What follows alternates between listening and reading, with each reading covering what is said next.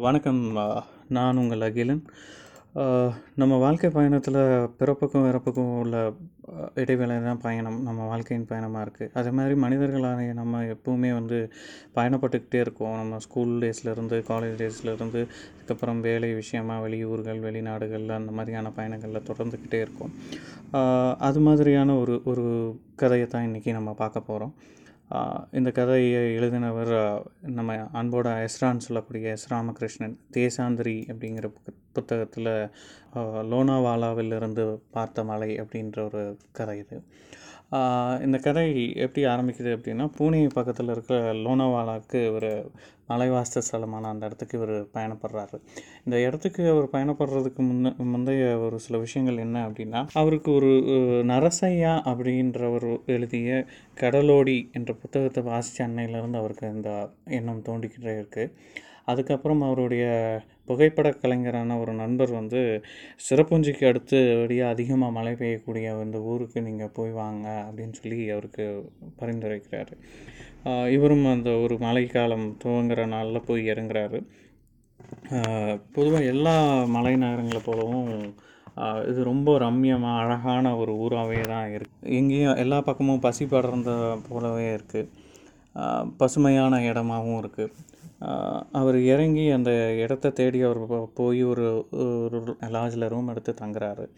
அதன் பின்னால் அவருக்கு ஏற்பட்ட அனுபவங்கள் தான் இந்த ப கதை முழுக்க முழுக்கவே. நம்ம எழுத்தாளர் மலையை ரசிப்பதற்காகவே லோனாவாலாவுக்கு பயணப்பட்டிருக்காரு. அப்போ அவர் என்ன சொல்கிறாரு அப்படின்னா அந்த மலையினுடைய வாசம் ஒரு மனிதர்களுக்கும் இஷ்டப்பட்ட ஒரு விஷயமா இருக்கும்.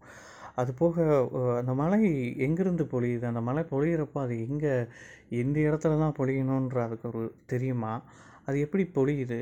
அதாவது ஒரு என்வரான்மெண்டல் சயின்ஸில் நம்ம எடுத்துக்கிட்டோம் அப்படின்னா மழை வந்து பூமியில் இருந்து உறிஞ்சக்கூடிய அந்த சூரிய வெப்பத்தில் உறிஞ்சு அதனால திரும்ப மழை பெய்யுதுன்னு சொன்னால் கூட மழை எந்த இடத்துல இருந்து அது பொழியுது? இந்த இடத்துக்கு தான் பொழியணும்னு ஒரு அதுக்கு தெரியுமா? அதுக்கும் ஒரு கை கால்கள் இருக்கும். அந்த மாதிரியான ஒரு விஷயத்தில் அது அது அது எப்படி மலை மழை வந்து ஒரு மனிதர்கள் மரம் செடி கொடிகள் இது எல்லாத்தையும் கடந்து வானத்திலிருந்து பொழிந்து எல்லாமே ஆனதுக்கப்புறம் அது பூமிக்குள்ளே மறுபடியும் அது ஊடுருவி அதோடய பயணத்தை தொடர்ந்துக்கிட்டே இருக்குது அதோட சத்தம் அதோட ரம்யமான ரம்மியமான ஒரு ஒரு ஒரு இசை நிலையில் இருக்கிற மாதிரியான ஒரு விஷயமாக இருக்குது அதில் மலை பல கோடி தந்திகளை உடைய ஒரு வாத்திய கருவின்னு பாரதியார் சொன்னது போலவே இருந்தது அப்படின்னும் அந்த கதையில் அவர் சொல்கிறாரு இது எப்படின்னா அவர் வந்து ஒரு ஒரு ஒரு ஒரு அறையில் எடுத்து தங்குறாரு. அந்த குளிர் அவரால் ஏற்றுக்கொள்ள குளிரில் அவர் பழகிக்க ஆரம்பிக்கிறாரு. மலையிலையும் பழகிக்க ஆரம்பிக்கிறாரு. அந்த மலையினுடைய சத்தங்கள் ஒவ்வொன்றும் அவரை வேறொரு நிலைக்கு அழைச்சிட்டு போகுது. அப்படி ஒரு நாள் அவர் தங்கி அடுத்த நாள் மா காலையில் வெளிச்சு பார்க்கும் போகும்போது ஒரு ஒரு குழந்தை வந்து ஒரு அந்த மலையில் பழகின மக்கள் எல்லாரும் நடந்து போய்கிட்டு இருக்காங்க வந்துட்டு இருக்காங்க. மலையை அதை பெரிதாக கண்டுக்காமல் போய்கிட்டு இருக்காங்க. அப்போ அந்த மலையில் வந்து ஒரு சின்ன குழந்தை வந்து ஒரு ரொட்டி துண்டுகளை ஒரு கடையிலேருந்து வாங்கிட்டு வெளியேறுது. அதுக்கப்புறம் அவர் வந்து இவரும் வெளியே போய் சாப்பிட போகலாம் அப்படின்னு போகிறப்போ நமக்கு எப்பவுமே நமக்கு ஒரு சின்ன விஷயம் இருக்கும். நம்ம ஊர்களெலாம் மழை பெய்ந்த பழகப்பட்ட ஒரு ஊரில் என்ன இருக்கும் அப்படின்னா நம்ம ரொட்டி துண்டுகளையோ அல்லது சூடா பஜ்ஜி டீ அந்த மாதிரியான ஒரு விஷயத்தை அனுபவிக்க சாப்பிடக்கூடிய பழக்கம் உள்ளவங்க. இதில் எப்பவுமே நம்மளுக்கு அந்த அந்த நேரத்துக்கு அதை சாப்பிடணும் அப்படின்றத விட அந்த நேரத்துக்கு அந்த பதார்த்தங்கள் வந்து வேறொரு சுவையை கொடுக்கக்கூடிய ஒரு நிலையில் இருக்கும். மலைக்கும் உணவுக்குமான பெரிய தொடர்பு அப்படிங்கிறதே ஒரு விஷயமா இருக்குது இதில் அவர் இன்னொரு விஷயத்தையும் சொல்கிறாரு மலையை பார்த்த துவங்கின பீம்சிங் ஜோஷி பாடுறது போலவே இருக்குது அப்படின்ற மாதிரியான ஒரு விஷயத்தையும் சொல்கிறாரு இப்போ அதில் அவர் வந்து என்ன நடக்குது அப்படின்னா அவர் வந்து ஒரு ஒரு சாலை ஓரத்தில் நடந்து போய்கிட்டு இருக்கும்போது ஒரு சின்ன குழந்தை கைகளில் பூக்களோட நடந்து போய்கிட்டே இருக்கா. அந்த குழந்தை நடந்து போகையில் ஒரு இடத்துல நின்று ஒரு இடத்துல பசுமையாக சிரிச்சுக்கிட்டு அழகாக சிரிச்சுக்கிட்டே பார்த்து பேசுகிறான் யாரோடைய பேசுகிறா என்ன அப்படின்றது ஒரு இவர் ஒரு ரசனையோடு இவர் பார்த்துக்கிட்டே அந்த இடத்துக்கு போகும்போது அங்கே பார்த்தா ஒரு ஒரு தவளை அழகான தவளை அந்த மழையில் வந்து க பச்சை நிறம் போய் கருப்பு படர்ந்த மாதிரியான ஒரு நிறத்தோட அந்த தவளை வந்து தன் கண்களை உருட்டிக்கிட்டே பார்த்துக்கிட்டே இருக்குது இந்த குழந்தை அந்த க- ம- தவளையோட பேசிக்கிட்டே இருக்கிறத நான் போய் பார்த்ததும் சிரித்து வெக்கப்பட்டுக்கிட்டே அது போயிடுது அந்த குழந்தை அப்படின்றாரு. இவருக்கும் அந்த தவளையை பார்த்தோன்னா இவருடைய பால்ய ஞாபகங்கள் வருது. இவர் தவளையோட பேசணும்னு நினச்சாலும் அவரோட ம மூளை வந்து அவருக்கு வந்து ஒரு விஷயத்த சொல்லுது. அந்த வயசை தாண்டி வந்துட்டோம். எந்த வித இதுவும் இல்லாமல் பேசுகிறதுக்கான சாத்தியம் இப்போ இல்லை அப்படிங்கிற மாதிரி அவர் புரிஞ்சுக்கிறாரு. அதுக்கப்புறம் அங்கேருந்து நகர்ந்து அடுத்த ஒரு ஒரு விஷயத்துக்குள்ளே போகிறாரு. மழை எப்போதுமே ஒவ்வொரு மனிதருக்குள்ளேயும் ஒரு சின்ன வேதியியல் மாற்றத்தை போய் உருவாக்கிறது.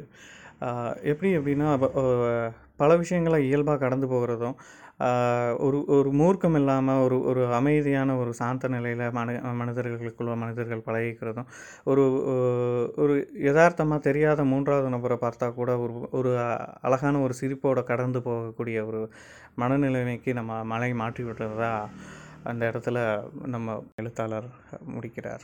மலை நம்ம எழுத்தாளருக்கான ஒரு ஒரு- மிகப்பெரிய அனுபவமாக இருந்திருக்கு.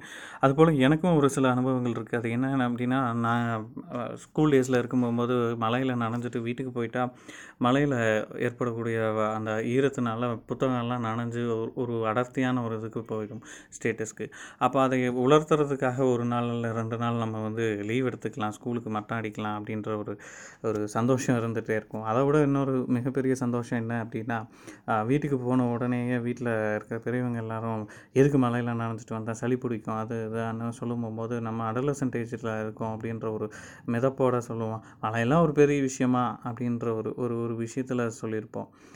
அதுபோல் ஒவ்வொரு மனிதர்களுக்கும் ஒவ்வொரு சந்தோஷம். மலையில் வந்து ஒருத்தருக்கு வந்து ரொம்ப ரொம்ப பெரிய சந்தோஷம் இருக்கும். விவசாயிகளுக்கு மழை பெஞ்சால் அதில் கிடைக்கக்கூடிய பயிர் வகைகளை அவங்க விவசாயம் செய்து அதை அறுவடை செய்யக்கூடிய சந்தோஷம் அவங்களுக்கு இருக்கும். அதுபோல் அதிகப்படியான மழை பெய்துட்டாலும் அவங்களுக்கு ஒரு ஒரு க- சங்கட்டமான ஒரு நிலை நடக்கும்.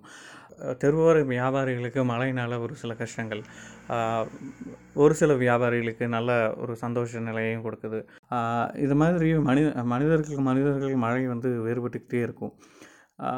இது இந்த மழை எப்போதுமே ஒரு சந்தோஷமான நிலையை கொடுக்கும் அப்படின்ற ஒரு நம்பிக்கையோட இந்த இடத்துல சொல்ல விரும்புகிறேன் எப்போதும் இன்பமாகவும் சந்தோஷமாகவும் கொண்டாட்டமாகவும் அமையட்டும்னு சொல்லிட்டு விடைபெறுகிறேன். நான் உங்கள் அகிலன். என்னோடு தொடர்பு கொள்ள விரும்புபவர்கள் என்னோட மின் மின்னஞ்சல் முகவரியை இந்த பகுதிக்கு கீழே இணைச்சிருக்கேன் கண்டிப்பாக தொடர்பு கொள்ளலாம் உரையாடலாம் கதையாடலாம். நன்றி அகிலன்.